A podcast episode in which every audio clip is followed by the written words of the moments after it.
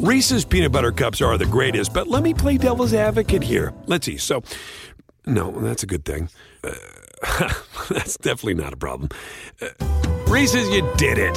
You stumped this charming devil. This episode is sponsored by State Farm. Choices are great, like with your podcasts. You get to choose what you want to listen to.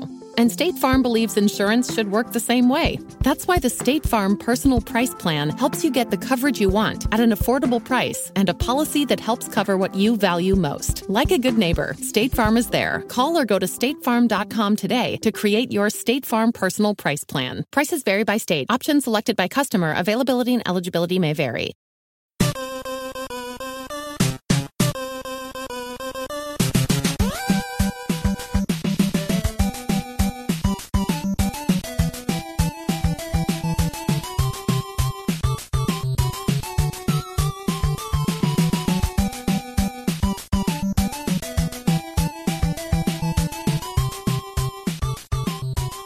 Welcome to the family here on Purple Mafia. I am your host, Paladino Joey, or Joey Awajan. Purple Mafia is available on iTunes, Google Podcasts, Stitcher, and Double Twist. Thank you once again for joining me today. A victory for the Minnesota Vikings, pretty convincingly on the scoreboard. A little scare in the middle, and we just kind of took off, and uh, that's all there was to say. Minnesota wins today 41 to 17 over the Miami Dolphins. And yes, you see a different philosophy offensively. You see a lot of what Mike Zimmer was looking for, running the ball more often. You got to see pretty much what I predicted. Dalvin Cook getting 140 yards and two touchdowns. Does that sound pretty much exactly what I predicted? The only thing different is uh, the score. It's a little bit higher than I predicted. So, yeah, you know, the offense really took it to Miami. And yes, Miami's defense is not that good, though they had some promising moments. And of course, Kirk Cousins did his usual blue screen of death. He does it every single week. He does it every single week. In fact, Kirk Cousins leads the NFL with 17 total turnovers, ladies and gentlemen. But that's the extent of my negative talk, at least for the most part. Wasn't a perfect game or anything, but it was a very well played game, well executed. You got to see pretty good blocking by the offensive line, quite honestly. Um, Kirk Cousins only sacked twice, though he was hurried quite a few times here and there. And then, of course, he I don't know, again, just another weird brain fart where you're just kind of watching it happen. You're thinking, oh, no, that's not real, is it? And then, yeah, it's real. And then it was nothing but a pick six going the other way, and that's how Miami got on the board in the second period, second quarter, pardon me. After the Vikings opened up 21 to nothing, all, all pretty much 100 yards on the ground. Kirk Cousins had a perfect quarterback rating at that time, the 158.3, the unbeatable. Uh, Dan Bailey made every kick, and he looked like Dan Bailey. He looked like the Dallas Dan Bailey the number five for the Dallas Cowboys. Remember that guy who basically made everything, pretty much led the NFL in field goal percentage, literal field goal percentage. We're not talking basketball, we're talking real field goals, like NBA type, or NFL type. I'm sorry, but uh, it was a beautiful thing to see. You get to see, you got to see big moments, big plays by both clubs. Dalvin Cook officially on the ground, 136 yards, two touchdowns. Had that little breakout early with 26 yards. Even Latavius Murray had an 18 yard scamper to pay dirt later in the game. Uh, just, you know, you got to see a balance pretty much of the running backs. Uh, you got to see entire series where it was just Latavius. You got to see entire series where it was just Dalvin Cook. Uh, very balanced offense, which is uh, pretty much what I like. I, I, like to see both running backs get utilized because I think Latavius Murray is a good running back and Dalvin Cook is a possible superstar. That's what gives you hope that the Vikings window will not close all too soon because Dalvin Cook's just in his second year. Latavius Murray, I think, deserves at least somewhat of a raise and to be on the roster next year. Because I think if you let Latavius Murray go via free agency, I think that's a big mistake. I think you're making a huge mistake. I can't imagine Latavius Murray asking the Vikings to break the bank and to deny the Vikings any opportunity of acquiring a right guard. Though very honestly, I'd probably go go via the draft for the right guard than uh, versus free agency. Uh, you get to see future Hall of Famer Frank Gore, kind of the you know two yards cloud of dust against this Vikings defense, and then unfortunately an ankle injury. You get to see Kalen Ballage have a barrage, 75 yards to pay dirt, basically to open up the to open up the second half. That didn't take long. I mean, it was like, oh, after that little 10, 10 and 0 run by the Miami Dolphins to kind of sort of get back in the game. They were right back in the game. And it was like, okay, So big change there. Vikings go from a team that could score at will, including the the first three drives of the game for Minnesota, were pretty much flawless. Again, like I said before, Kirk Cousins was literally perfect. Dan Bailey, well, he didn't he didn't he didn't make any kicks in the first half other than his extra points. He made all of those too. You didn't see anything funny up in there. You got to see Murray scamper from 18, Cook scamper from 13, making it look easy. Again, you got to see Kirk Cousins after some really good runs by Dalvin Cook to set this thing up. Basically, it was just run, run, run, run, baby. Right side, left side, and very little up the gut except in short yardage plays. You got to see two quarterback sneaks on third and short, which versus zero in the past under a previous offensive coordinator. So that's where you come out feeling pretty pretty good. Um, you feel pretty good. You finally beat a team that was over 500. Unfortunately for Miami, their chances of making the playoffs have dropped dramatically. This was what their 11th loss on the road in the last 12 games, I believe. So they've really struggled on the road. They're kind of they're kind of Timberwolves like because the Wolves are actually 0 11. So Miami really struggling on the road the last couple of years. So that's another thing to factor in. But hey, you got to win the game first and foremost. At the end of the day, yes, there is a sugar high going on, but at the same time, well, the offense looked better when Pat Shurmur took over too, didn't it? So I mean, I don't know. Vikings ran the ball almost 50% of the time last year. This year, 33% of the time. That's a big difference under uh, John DeFilippo. But today, it was really something. It was pretty balanced. I mean, that's pretty much I mean, to be quite honest, that is pretty much the word of this offense balance. Balance. None of this Randy ratio bullcrap. None of this, oh, we have the best quarterback ever, so let's attempt 50 passes. None of this, oh, you know, the running game isn't working on the first two plays of the game, so just pass, pass, pass, baby. None of that. No, no, balance balance. And you know, none of this. Oh well, the uh, the running game is working, but we're behind, so we have to pass the entire game anyway, no matter what. No matter what, even though you got like a quarter and a half to play, we got to pass the whole time because we're only because we're down by ten points against the Patriots. Even though Dalvin Cook was running all over them. No, no, just keep passing. Stop it. Stop it. Keep passing. We don't want to burn the clock. You, you, you moron. Basically, is what the approach was from John DeFilippo, I think. And uh, well. It didn't. It just wasn't wise. I mean, the running game was working against the New England Patriots. Today, you play against the Miami Dolphins, who you know they're not that bad of a team. I mean, they're well coached. They're well. They're good at executing uh, plays here and there. Ryan Tannehill is a very good quarterback, but obviously he looked pretty awful today because the Vikings defense made him look awful. But um, again, you took care of business against a team whose running game is way down there in the bottom fifth of the league, pretty much. I mean, we're talking in the upper twenties. So just run the flipping ball, and the Vikings ran the flipping ball. And then, well, Kirk Cousins attempted 21 passes. Unfortunately, one of them was just a complete mind-numbing, idiotic, same old story, blue screen of death. You got the, you've got everything covered. You're feeling great, and bam, there it went and Miami got back in the game for a little while. And then the fourth quarter happened, and that was all she wrote, including a pretty good drive that ended up in a field goal, unfortunately, because of uh, just could not get the first down, couldn't complete the passes down the stretch. Sounds familiar from previous weeks. Just could not complete the passes on third down because it was third and long on some of those. And, well, he settled for the field goal, but again, Dan Bailey getting the job done, putting the Vikings up by a touchdown at, the, at one point and then ultimately putting the Vikings up by more and more and more.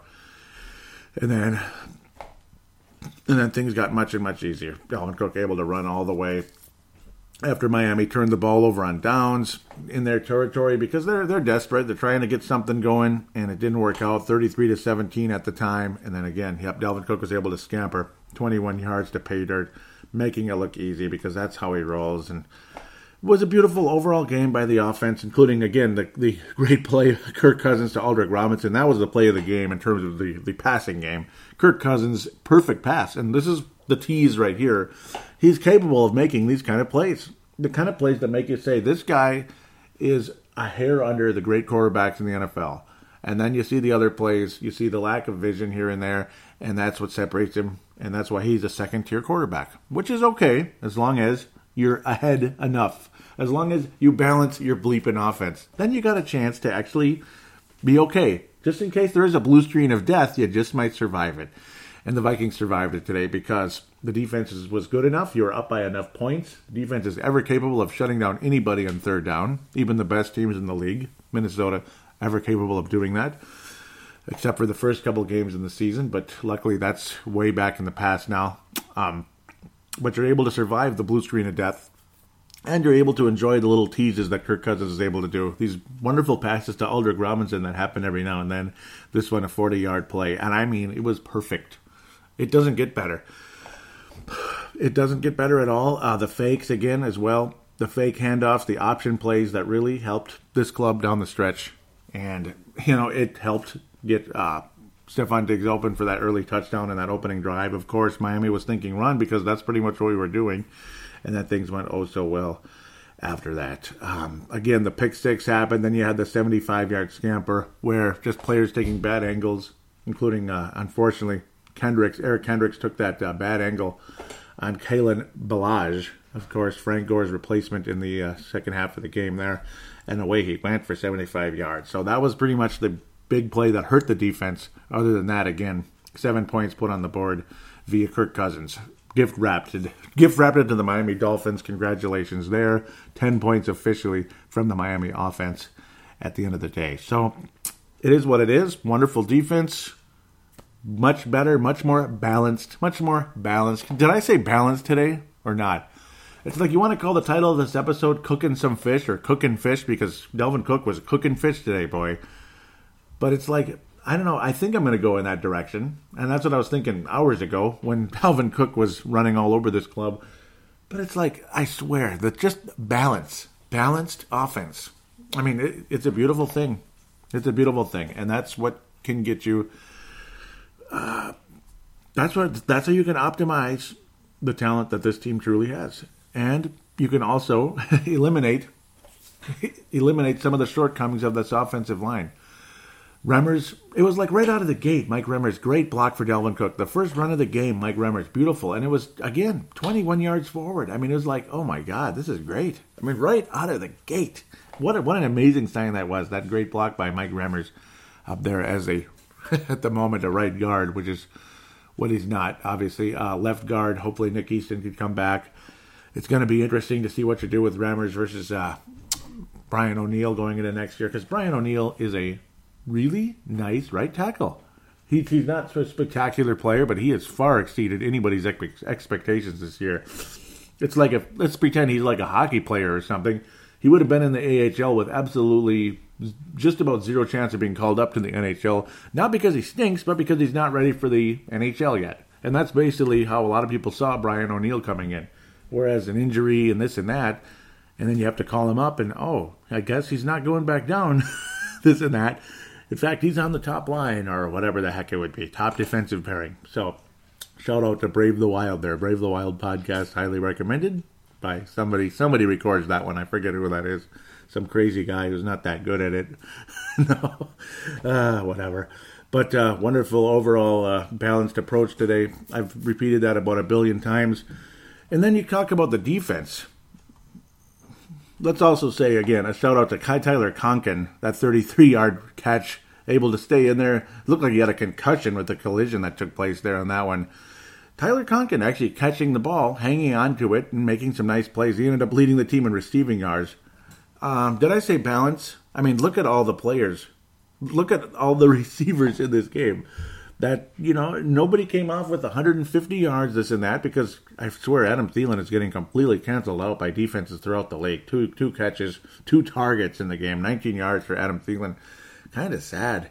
Uh, Treadwell was targeted only once, but then you get Tyler Conklin with 53 yards, Stefon Diggs 49, Aldrick Robinson 44, Dalvin Cook 27, Kyle Rudolph 23. Nothing spectacular, but then again, Miami's pass defense is better than the run defense. And, well, when the run game's working, and Miami's ever capable of forcing turnovers, go ahead and do that. Go ahead and head that direction.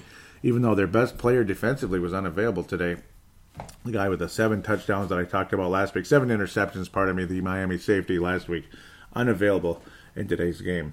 Uh, Minnesota with nine sacks. That's right, nine sacks. So just under the new team record by Minnesota going into, in, into the Detroit game.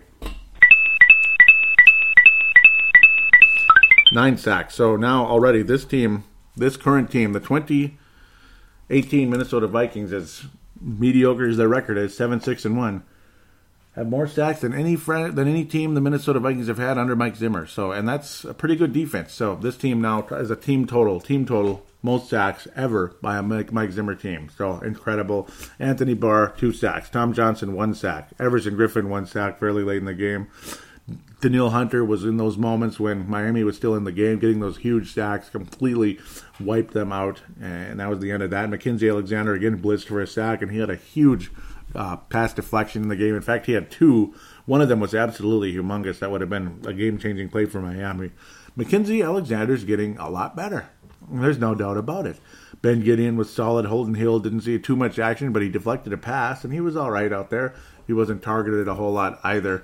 Miami's offense just flat struggled in the game. Uh, Anthony Harris almost had an interception that would have negated Miami's three point uh, one one of Miami's field goals in there down the stretch. Uh, Miami, well, their only field goal, pardon me, the only field goal they had that would have been negated if Anthony Harris could have been about a half second earlier for that interception. But nobody's mad at him. It was a good play defensively. Uh, again, Eric Kendricks might have changed the game last week if he was able to actually be balanced. I, I didn't even talk about it in the Seattle game because I was so pissed off and distracted. He would have had a uh, pick six on Mister Russell Wilson, and that would have been interesting because the Vikings would have had the lead at the half. Uh, Sheldon Richardson also added a sack in the game. He's having a he's had a pretty overall nice nice season, I'd have to say. He had a good game. Marcus Sherels had his biggest return of the year of 70 yards. That was pretty awesome as well. The way he was literally walking the tightrope on the sidelines. That was pretty damn awesome, too. So, what an overall awesome game. Even special teams was good. Dan Bailey made all of his kicks. The special teams, uh, again, Marcus Sherels was very solid, including spectacular return there. And a guy I never talk about, the former Detroit Lion kicker, Ameer uh, kicker, kick returner slash running back is what he really was, Ameer Abdullah.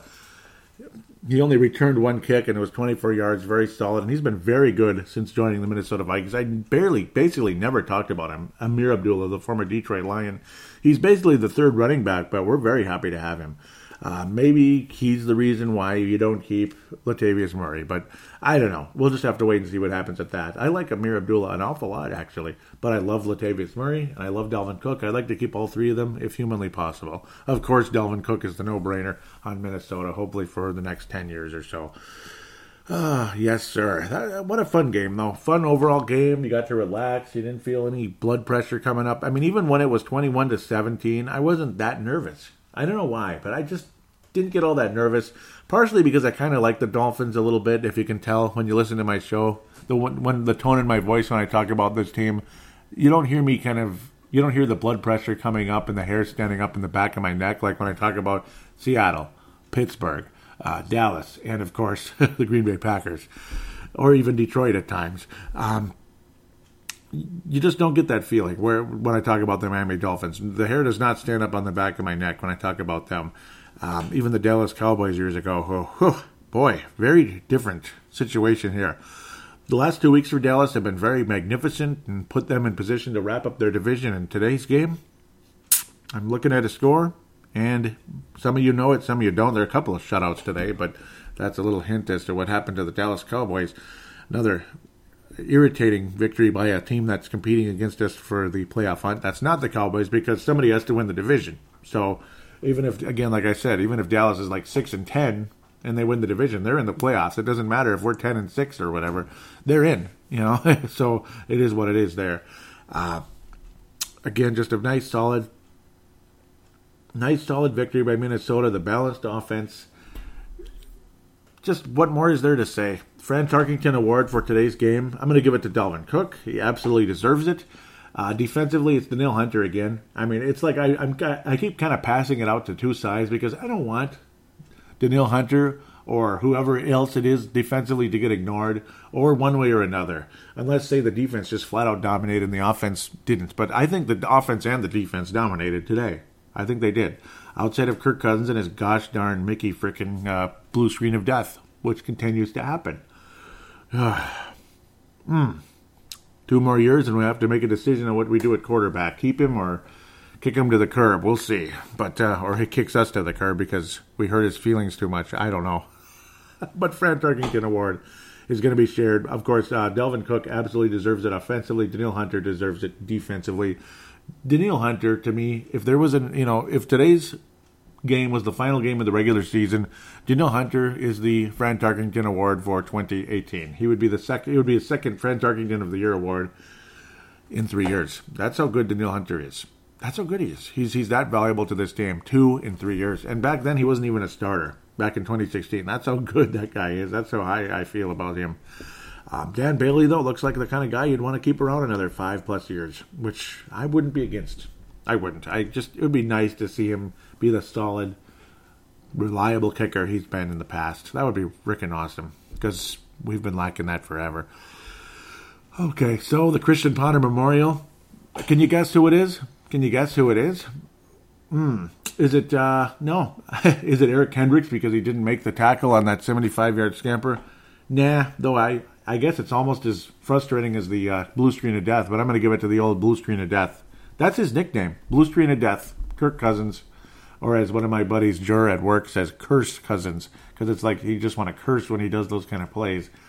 But um, Kirk Cousins, again, I mean, as good as he is, as spectacular as he is, those blue screens of death are about as reliable as Dan Bailey was with the Dallas Cowboys with his kicks. That's how reliable it is. Every game, Dan Bailey made those kicks, right?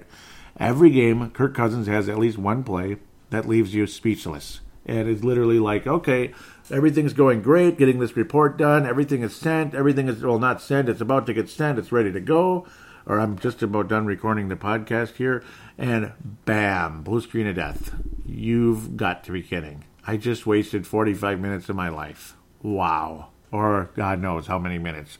That type of thing. That's that's why Kirk Cousins is getting the uh, Christian Ponder Memorial for this episode. I hope I didn't say somebody else. I hope I said Christian Ponder. I hope I didn't say James Shepard. That would be the Brave the Wild show. The Christian Ponder Memorial is going to Kirk Cousins for that same old thing. Kirk Cousins, not Kurt. With that said, Kevin Stefanski, I'm going to give an addendum and errata right now before I wrap up this segment. I just about did. I was just about to say I'll be right back, but no. Last show, at the end of the episode, for some bleeping reason, the name Ed Stefanski came out because I'm I've heard that name a million times. Ed Stefanski. That is Kevin Stefanski's father, an NBA executive, very well known guy named Ed Stefanski.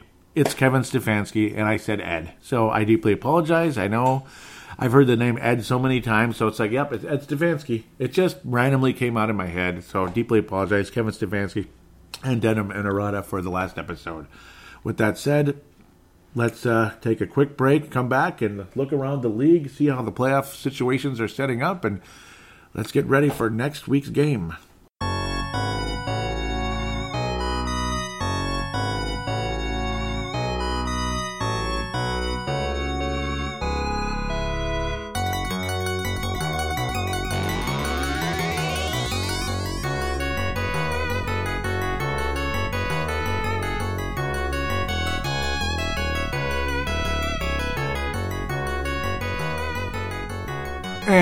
We are back here on Purple Mafia, segment number two. Time to look around the league and the NFC North.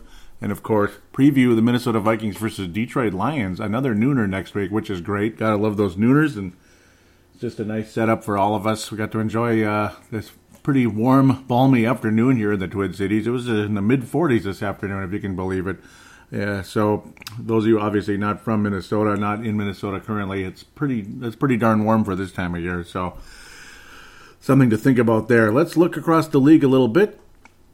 We'll open up, of course, with, well, of course, tonight, Los Angeles Rams are hosting the Philadelphia Eagles. Nick Foles and the world champion Philadelphia Eagles. Nick Foles is back as the quarterback because Mr. Uh, Carson Wentz has a back injury. So, unfortunately for him, he's out at the moment. Philadelphia fighting for their playoff lives, and they have to do it in Los Angeles. And I love those home uh, those home uniforms, those retro home uniforms. I like that they do that. They go in with that look. It's uh, I hope they never go away from it. Quite honestly, good idea. And I'm guessing the Rams are probably going to win that game, but we'll monitor that during the course of this show. Carolina Panthers host the more than likely soon to be Super Bowl champion New Orleans Saints.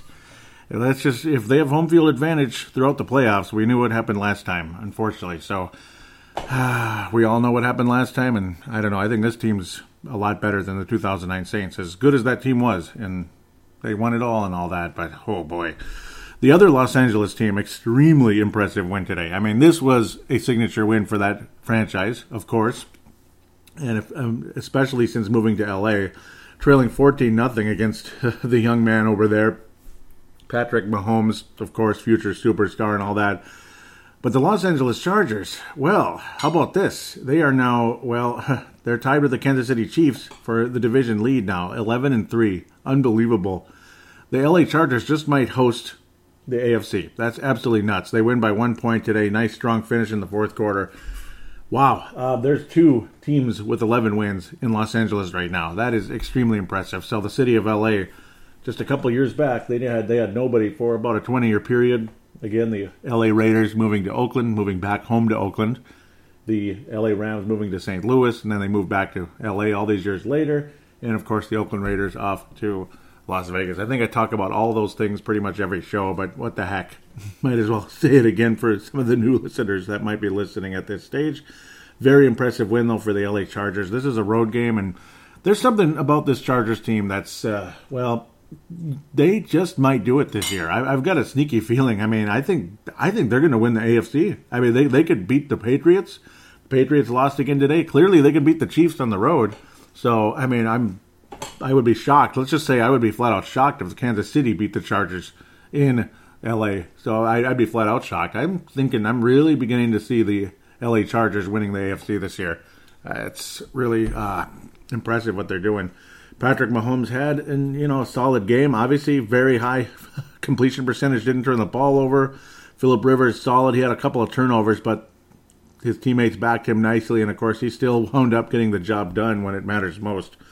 Justin Jackson, Mike Williams, both receiving touchdowns from him. Not the sp- most spectacular numbers for the receivers and all that, or at least, well, they're they're okay. Uh, at the end of the day, Mike Williams actually in the 76 yards, two touchdowns total. Just overall, very strong performance for him. And man, I mean, Kansas City, I do feel for them again with some of the off-field drama that has taken place. That I don't want to talk about at this stage. That's for uh, that's for all of you political fans out there that can get, get into that and social justice, all that stuff. I don't like to get into that too much if humanly possible. Uh, at least not on this show, right? but the LA Chargers definitely look. I mean, that's my opinion right now. I think the Chargers are going to win the AFC. I really do. It's just a few weeks ago. It's like, oh, they're they're scrappy. They might do something. Now it's like, I think they really are. I think they really are going to do something. Houston's another team that's emerged nicely over the course of the season. Of course, their schedule a bit easier than the LA Chargers schedule, but hey, 10 and 4 is not bad. They're looking good. I mean, maybe they're going to finish 11 and 5, 12 and 4 this year. First place in the AFC South. I mean, they they I don't know. They're they're they're fighting for they're fighting for a first round bye still. There's a possibility. They put the Jets to 4 and 12 uh, 4 and 10, pardon me. This was in New York also, by the way, MetLife Stadium 29 to 22. Strong performance uh, Mr. Hopkins there. Holy cow. Deshaun Watson also getting sharper and sharper, almost 80% completion percentage, quarterback rating 134.2, did not turn the ball over. Sam Darnold had one of his best games in a while. He did not turn the ball over. It's a miracle. No turnovers for Sam Darnold. That's pretty damn good.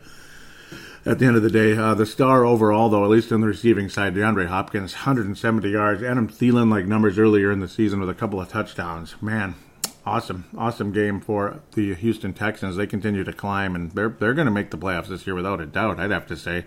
Cleveland Browns beating Case Keenum and the Denver Broncos. The Cleveland Browns have six wins. They are one game under 500. That is some crazy stuff, considering what the Cleveland Browns were two years ago. 0 and 16, and then last year was it 1 and 15? Yeah, what a difference a coach makes, huh? What a difference a year makes for poor Case Keenum, too. Different team, this and that. Couple of interceptions, could not get the job done. That's it for Denver. They're six and eight. They're done. I mean, Cleveland is more likely to make the playoffs than the Denver Broncos. Cleveland is more likely to make the playoffs than the Denver Broncos. That is saying more than a lot right there. Uh, oh, I'm couldn't be happier for uh, a lot of the Cleveland Browns fans out there, including Vince Germano out of Australia. Baker Mayfield looks like the goods. Had a couple of turnovers today, a fumble lost and an interception, but still, yeah, you know, good enough against a pretty good Denver defense that's still hanging around. Atlanta finally let out their frustration against the poor Arizona Cardinals. Oh, I sympathize with that team because I, I like Arizona. I do. You might think I'm kind of weird or something saying that, but I like Arizona and I feel for them. But we'll we'll see. I mean, get that offensive tackle or uh, whatever it is. Maybe save us that offensive tackle or guard. That's what Arizona needs probably right now, or really anything. They they have their quarterback of the future, or so they want you to believe. Atlanta again taking out their frustrations on this season all over Arizona, forty to uh, to forty to fourteen. They have nine losses already. Matt Ryan and Cla- and Co. I don't know. I mean, I guess there's probably going to be a coaching change. As good as Dan Quinn was just two years ago, things have really um, come come apart in a big way. They're just coming apart at the seams. Mike Glennon got a significant amount of snaps today, and he performed a lot better than Josh Rosen. Came in in relief. Josh Rosen just was horrible. Mike Glennon was respectful, I guess, putting a couple points on the board down the stretch. That's about all there is to say. Uh, Josh Rosen does not look like uh, much, in my opinion. Three turnovers in the game. I don't know. I don't know. He's kind of in over his head right now. We'll skip the Detroit and Buffalo, Chicago, Green Bay for now. That's the NFC North already. Cincinnati also taking out their frustrations on another very inferior team. 30 to 16 over the Oakland Raiders. Raiders 11 losses on the season. Cincinnati they're done for the year just like Denver 6 and 8 with the win. That's how done Cincinnati was even coming into the game. Derek Carr just back to his usual mediocre self. I don't know, completing about half of his passes. Just nothing to talk about really there. Jeff Driskel, not Phil Driscoll, but Jeff Driskel. Turnover and such. Not a very spectacular game, but Joe Mixon really picked up the slack, got the job done, and the Cincinnati defense did a couple of good things as well. Uh, Joe Mixon, spectacular out there, 130 yards, almost five yards a carry. That's Terrell Davis like. A couple of touchdowns as well. Literally a Terrell Davis type of game for Joe Mixon, and good for him. Jordy Nelson, one of the basically the only bright spot for the Oakland Raiders, the former Green Bay Packer, we all know. Still looking good out there. 44 yard reception along the way. Darren Waller as well. So a couple of opportunities for Oakland that just did not generate a whole lot at the end of the day. Unfortunately for Oakland, they're just finished. Uh, Indianapolis, this is a game I was talking about earlier. Interesting thoughts here coming in.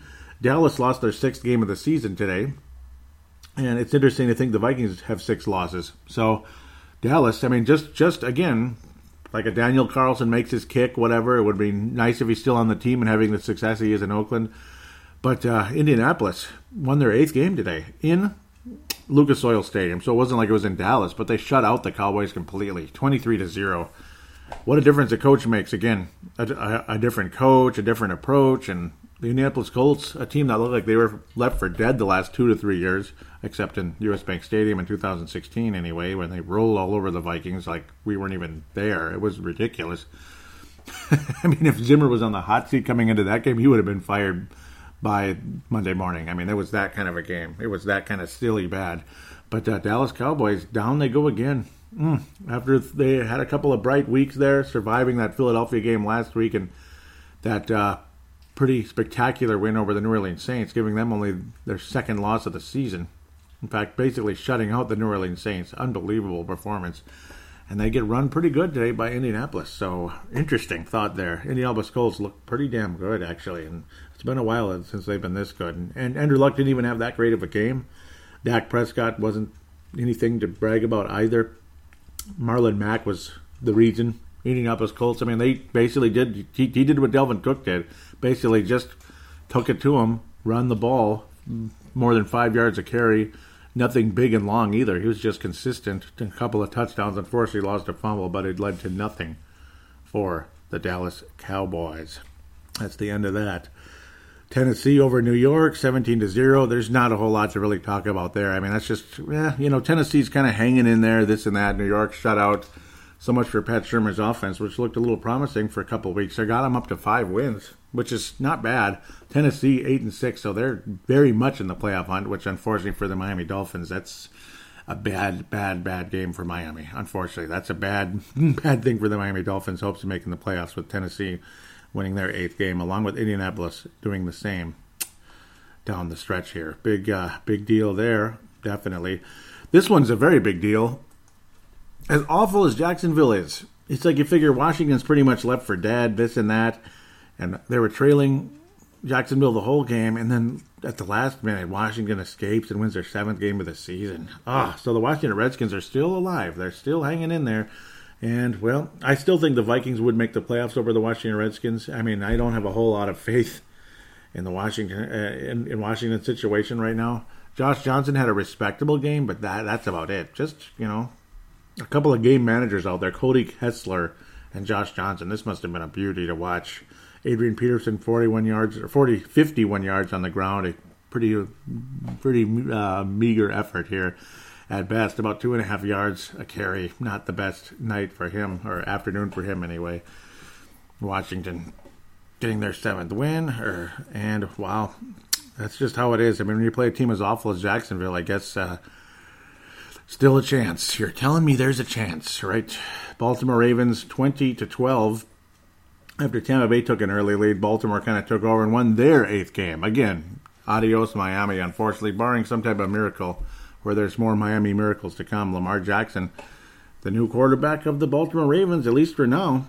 Another not so great game, though. I mean, they're more focused on the run, I'd have to say, in a big way. Very much so, in fact. I mean, we're talking like about 40 carries here. Gus Edwards and Lamar Jackson.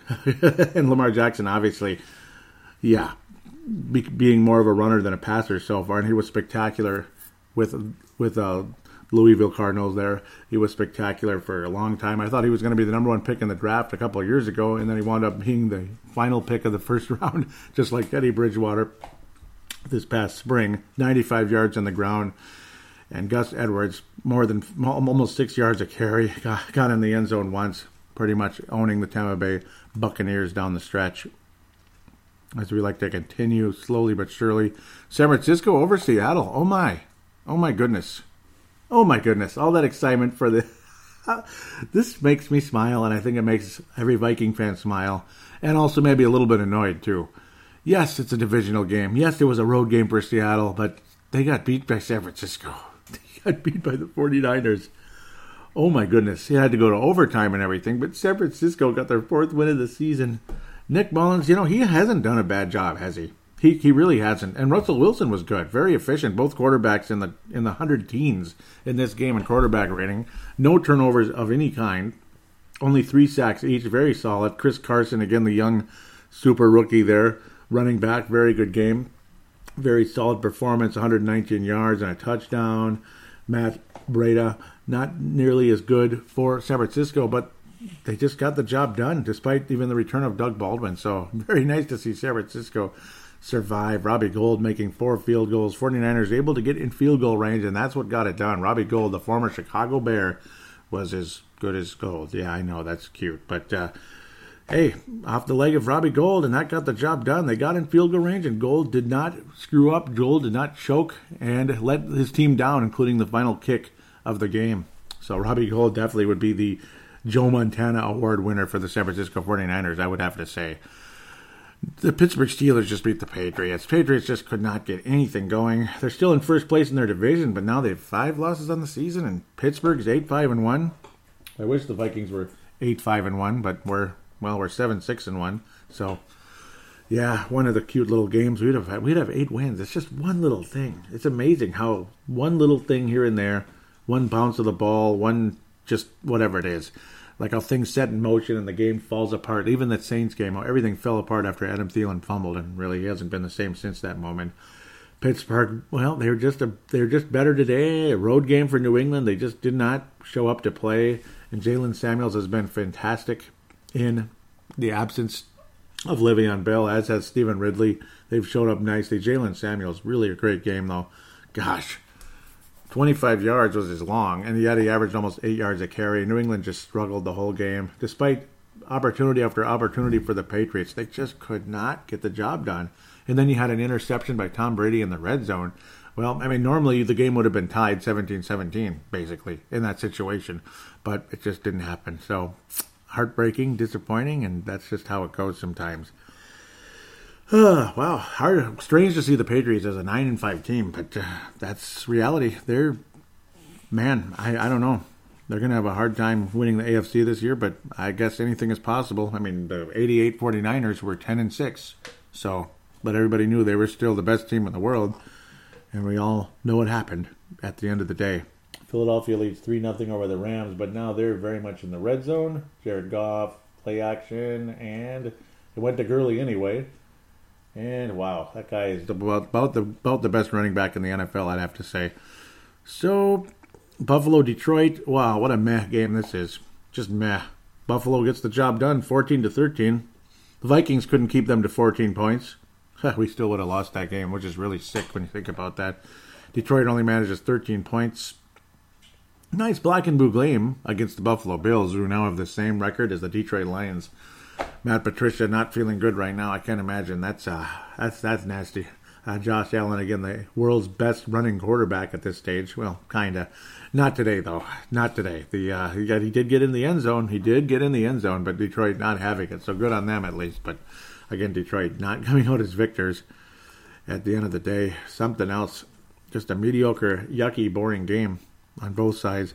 Chicago, well, they did what we thought they were going to do in the season opener against Green Bay, the way they were playing. They've now won their 10th game of the season. And, boy, if somehow the Eagles upset the Rams, which would shock the heck out of me, don't look now, but the Bears might wind up with the freaking first round bye. And if they do, well, it's going to get really interesting then. Because I think they go to the NFC title game against the Saints. I think so. And I think that possibility is very strong that it could happen that way. Chicago Bears, this was not the best game ever. Green Bay is on a little bit of a sugar high, though, with their coaching change. That kind of sounds familiar to the Vikings right now with the uh, offensive coordinator. But a solid game by the Bears. They just got the job done 24 17.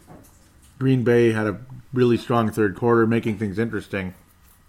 But the Chicago Bears defense really took charge late, and of course, the Bears end up finishing the game with their 10 points, getting the job done.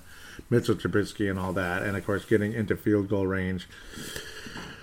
Well, that's just kind of how it is. I'm still skeptical of Mitchell Trubisky, but this was a pretty solid game for him. In fact, downright awesome.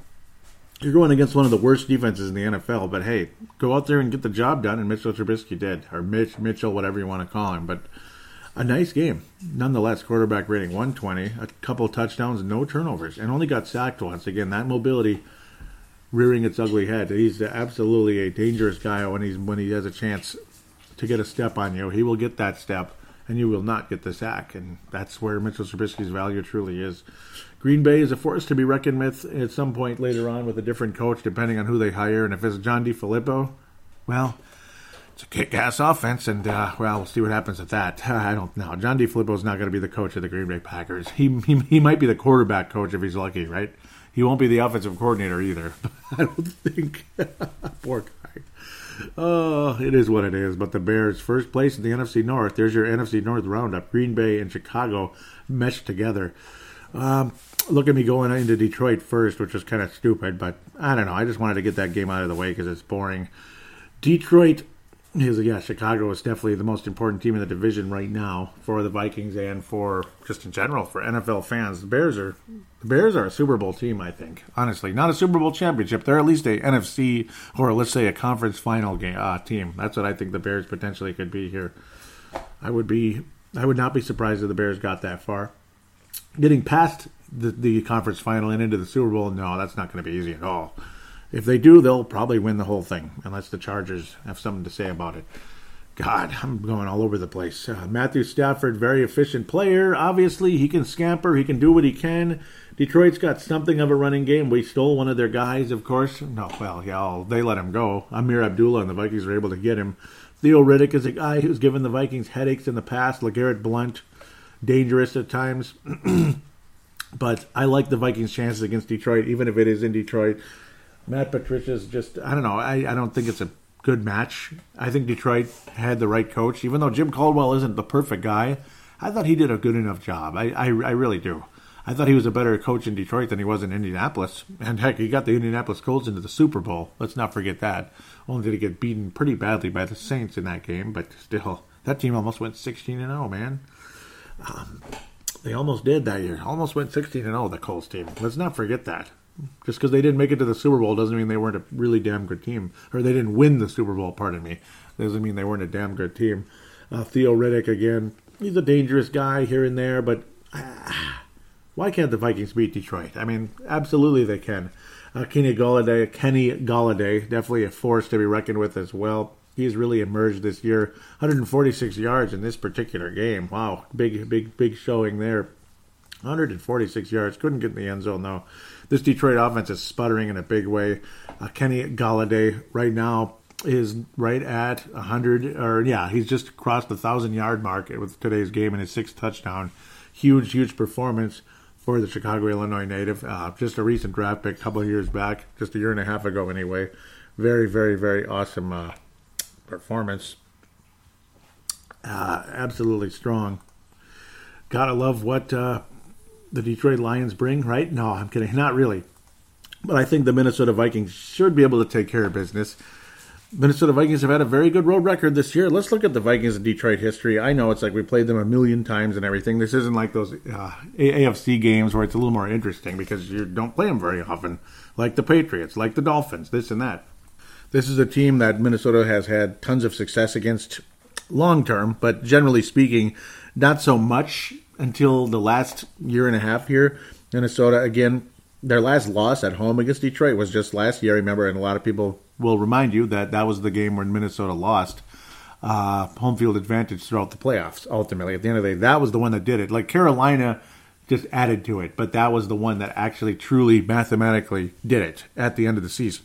That one was the one that was rearing its ugly head, which is really annoying because a 14 to seven game, because just because you couldn't stop a guy in third down, it was just ridiculous. Same old crap as the year before. But then the rest of the season, the Minnesota Vikings stopped everybody on third down and became historically good at it, and we're still number one in the league at it this year, despite an awful start to the season. Uh, since then, since last year's October 1st 14 to 7 loss, God, seven freaking points against the Lions. Jeez. And I remember Case Keenum sucked hard in that game, and a lot of people were ready for Sam Bradford to take over. I still remember that very well.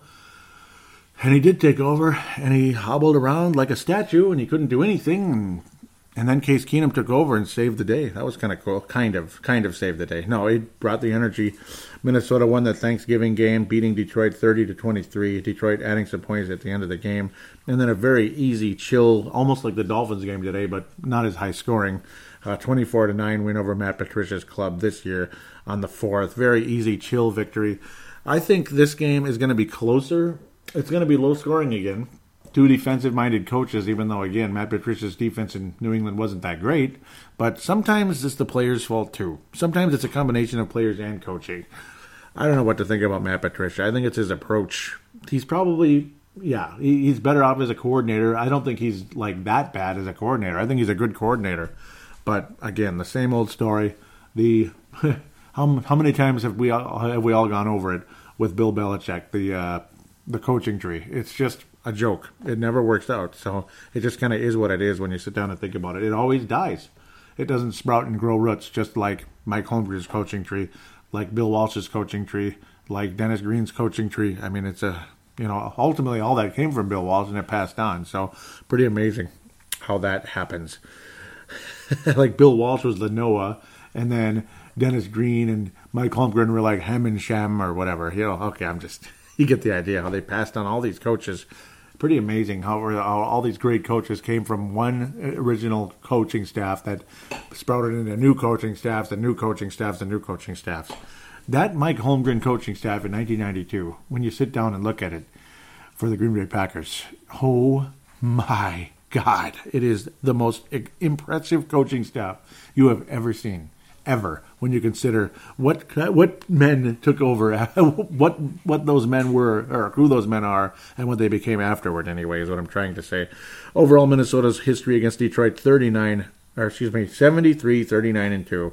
At the end of the day, hard to believe we actually tied, but we're talking I don't know how far back. Uh, 1967 and 1964. Wow, only 50, 51 years ago and 54 years ago. Mm-hmm. Wow, a year exactly one year to the day after the John F. Kennedy assassination. 11 22 64. Wow. Wow, that's interesting. We tied the Detroit Lions 23 23 in Detroit, and then at Minnesota four years later on the 12th of November, 10 to 10. 10 10.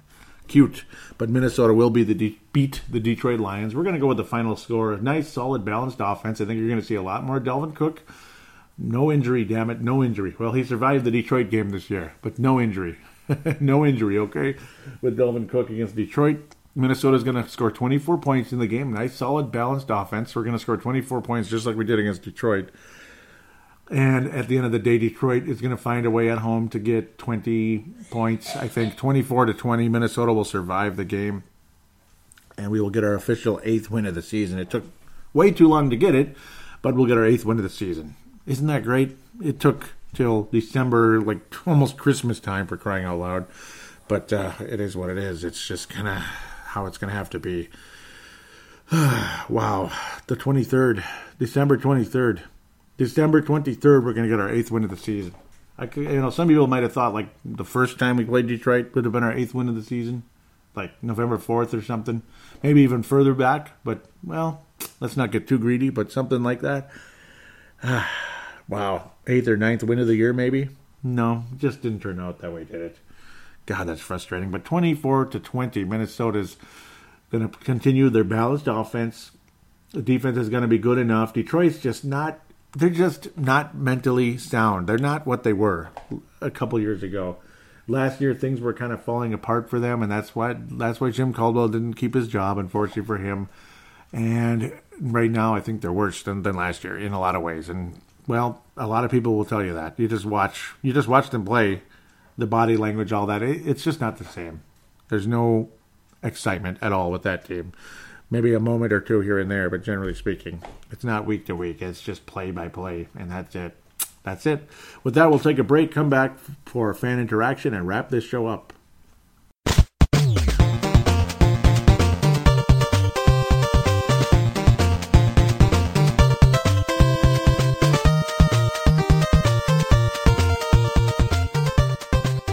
And we are back here on Purple Mafia fan interaction segment Twitter, Facebook, all that. So, first and foremost, there were no call ins to this show, just letting you know, keeping up with that. At Purple Mafia Show, at Purple Mafia Show is the Twitter account. Mad Martin out of Northern Scotland says, I see he's gone, that being John DeFilippo. Wonder what impact that will have in the final three games. Guess they roll with Kevin Stefanski He's worked with a number of OCs now, and yes, he has. He's been here since 2006. That's pretty impressive that he's hung around that long. His 13th season with the club, all the way back, starting with uh, Brad Childress and the kick-ass offense. Uh, Mad Martin continues says, "Do you put this all on the OC? The O line has been an issue for years. You can put that on Slick Rick." When you cannot move the ball on the ground, it somewhat limits the play calling. Yeah, I mean, it kind of depends on what the plays are, I suppose. Um, being creative here and there, and it also depends on what kind of team you're going against. Miami had very questionable rush defense to begin with, so that was definitely favorable on our side. The offensive line looked pretty good today, but again, Miami's defense not really as good as it's been in recent years. At the end of the day, Mad Martin says the O line is a coach killer. Zim wants balance, but when the O line cannot protect, cannot open lanes for the running game to function. How can you have balance? Yeah, it's tough, but luckily, amazingly, we did today. So, I mean, I guess it's going to continue to. We're just going to have to wait and see how things turn out in the Chicago game. And if Chicago has anything to play for at the end of the season here, will it just be they're a third seed and they're trying not to come, trying not to get anybody hurt, trying to limit people's playing time in that game, like the Vikings were back in '94 and many other years when we'd wrapped up the third seed. There was no second seed to be had. Blah blah blah. There was no. We don't have to worry about going on the road. We have the third seed wrapped up. Situation like that. So we'll just have to wait and see here what the situation is with the Chicago Bears. Mad Martin says need to restructure Cousins' contract next season and aggressively build up the O line to protect him. Many elite quarterbacks take pay cuts to help their team competitive. If he wants to win, he'll accept it. We need his cooperation and I hope so. I'm guessing the odds of that are very, very slim. Just my point of view, but I, boy, oh boy, if he does, if he does, that would be really nice, and he would deserve some props from everybody. And I know you'll be like, oh, how generous. Well, yes, actually, yes, because, I mean, how many people out there, to be honest, how many people, regardless what your pay, pay is, if it's seven million a year or seventy thousand a year or seventeen thousand a year, just the word pay cut generally sets you in the wrong mindset and you start heading the other way going why would i do that though? This and that. I i doubt it. I really doubt it. But boy wouldn't that be amazing if it happened? It would really help. It would. Mad Mark continues, says, don't see another way to solve the situation. Sure, you can draft O line, and yes, they can, and that's the cheapest way to do it. And hope to God they go, they get the right people, like uh, Pat Elflein a couple years ago. He says, but they will, but will they be ready next season? Yeah, Pat Elflein was. O'Neill, surprisingly, was a lot more ready than we thought. Just had enough of some of the same crap. Need a O line guru to coach them. Yeah, I uh, boy, it's a tough situation. It really is. Mad Martin on today's game says, "Great podcast last week. Agree with everything. So first drive and a TD. Where the hell has that been? Anyone care to explain how a team can be so bad one week and red hot the next? Cannot just be the OC. It's the team you're playing against for one. Even though Miami have just beaten the Patriots, which is extremely impressive, but I don't know. I mean, Miami's defense not that good." it was a lot of things. Apparently, that OC was the kind of guy who didn't really listen to other people's opinions, didn't really want to hear suggestions. He just kind of had his plan, and that's what it was. And he thought that was going to get him a head coaching gig one day. And, well, it didn't work out. That's what talk is out there. that's what the talk is out there about uh, Mr. John DeFilippo, that he really wasn't the kind of a team player that you'd expect on a coaching staff, coaching players, you know, like a quarterback. Like, why not work with the quarterback a little better rather than this is the play and that's that's that. So basically, the communication between John DeFilippo and Kirk Cousins apparently not what you'd expect between an offensive coordinator and a quarterback, particularly a quarterback you would hope is a franchise quarterback. So extremely disappointing when you sit down and think about that. Mad Martin wraps up this segment saying, We are not the segment, but this section saying, We are past the scripted plays. Now we see what this new OC got. And yeah, it's uh, pretty amazing. He ended up being a pretty solid player for us. Uh, pretty solid player, pretty solid coordinator for us, pretty solid game plan and balanced. And I'm impressed so far. Now let's see him do it against better teams. Even against Detroit on the road, I think is more challenging than against the Miami Dolphins in uh, U.S. Bank Stadium. Even though the Dolphins have had an okay season, it's still not been that great. At the end of the day, uh, they're just and obviously they're the way their defense is struggling, and of course the missing safety, the star safety of the Miami Dolphins, definitely a problem. So we'll uh, we'll take it. We'll take what we can get. That's pretty much all you can say about the National Football League these days. Now we head to the face of craze, but first a shout out to MN Vikings Haven. MN Vikings Haven. Want to thank Trevor Wickerin, the founder of that Facebook page, for allowing me to post links to the most recent show. Very, very much appreciated. Um, really appreciate you each and every week for allowing me to do that. MN Vikings Haven uh, in-game threads, post-game threads, news, comments, rumors, whatever it is. You can comment, enjoy the conversation on there. Very, very, very nice place. I encourage you to join it, and thank you again for allowing me to post the link of Purple Mafia on that page. Greatly appreciated. So, I think, don't think there was anything outside of just the threads, and no, there are not. So now we'll briefly look into the in-game thread of Humile Paso. This thing is becoming much more of a mess than it was before. I'm getting kind of frustrated with it. It's not making a whole lot of sense anymore.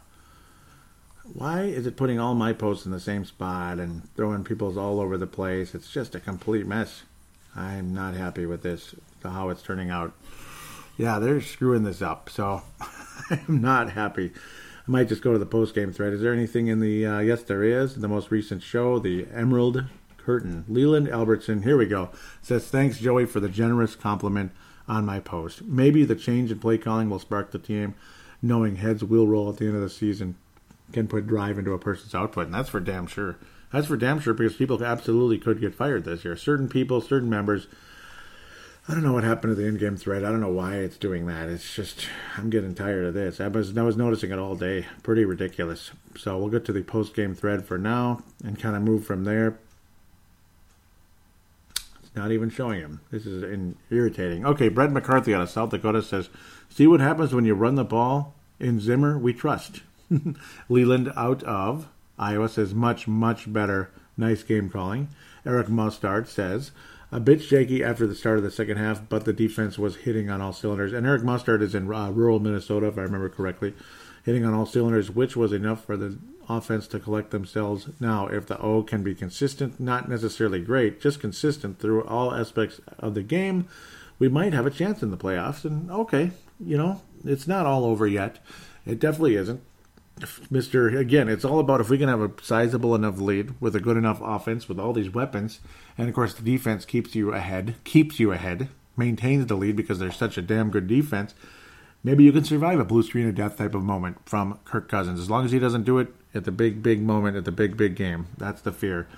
And so far, Kirk Cousins' record against winning teams has been just flat putrid, like eight and twenty-four or something like that. That's like god awful. It's got to be better. It's got to be better. So, Mark Carlson from Iowa, Purple Mafia Hall of Famer, says, like a hot grill cooking with cooks.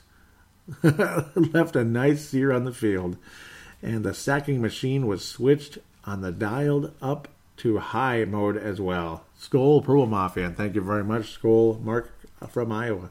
Indeed. Brent Jake, that would be Brent Jacobson, says, not sure if the Dolphins are that bad. If Stefanski made that much of a difference, or or what, but I love this ass kicking we put on the Dolphins today. It was very impressive. And yeah, he's not sure what the deal is. Were the Dolphins this bad or was Stefanski that good? Might have been a combination of both. Like the Dolphins have been awful on the road. They've, they're like what, like one in eleven or something in their last twelve on the road. It's the last couple of years. It's like insane. And then Kevin Stefanski, you got the sugar high side of it, but you also have the better approach. Like when Pat Shurmur took over, it was better. It was obviously better, and that's why Pat Shurmur is a head coach because obviously it was a more balanced approach, and it also reflected on plays that well, you don't have to have the best offensive line of all time to get the playoff and to complete the pass. And you know, and quick screen passes, this and that, definitely helped. It was quick plays rather than what Norv Turner was looking for for some long passes down the field, which did not give Teddy Bridgewater time to get rid of the ball before he got sacked or strip sacked in Arizona which which cost the Vikings a chance of maybe uh, multiple home games in 2015, which would have been really freaking cool. Brett McCarthy says, loved this game plan. Vikings win out. Skull and Gerald String out of. And again, Brett McCarthy out of South Dakota. Gerald String, Purple Mafia Hall of Famer. Brent Jacobson, Purple Mafia Hall of Famer. Uh, Mark Carlson, of course, he says, just got home and reading some of the comments. Excited to watch on Game Pass tonight. So, yep, Gerald String was not available earlier. Not a whole lot of comments in this one. A bit, bunch of back and forth conversation in the in-game thread, which was very, very, very enjoyable. I thought. I think everybody uh, had fun today talking about this one. Just a few scary moments. Again, the pick six that drove everyone absolutely up the wall, and I'm still not understanding why it's set up this way. Uh, Brett McCarthy was saying, "Happy holidays, all." Here's to a new offensive coordinator and a win. And yes, absolutely. Thank you very much. Merry Christmas and Happy Holidays to you as well. Justin Mayer or Josh Mayer Henry very active. Uh, Yankee was asking why why the need to for a quarterback sneak on second and one. Well, because well the offensive line protection hasn't been that great on some of those short situations when running the ball, and quarterback sneaks are extremely like them or not, like them or not, they're extremely effective. They are. Whether you're Tom Brady or Russell Wilson. They're extremely uh, extremely effective, and Tom Brady's like great at those, by the way. And Kirk Cousins was two for two on him. So Eric Mostard was saying, "Run all damn day."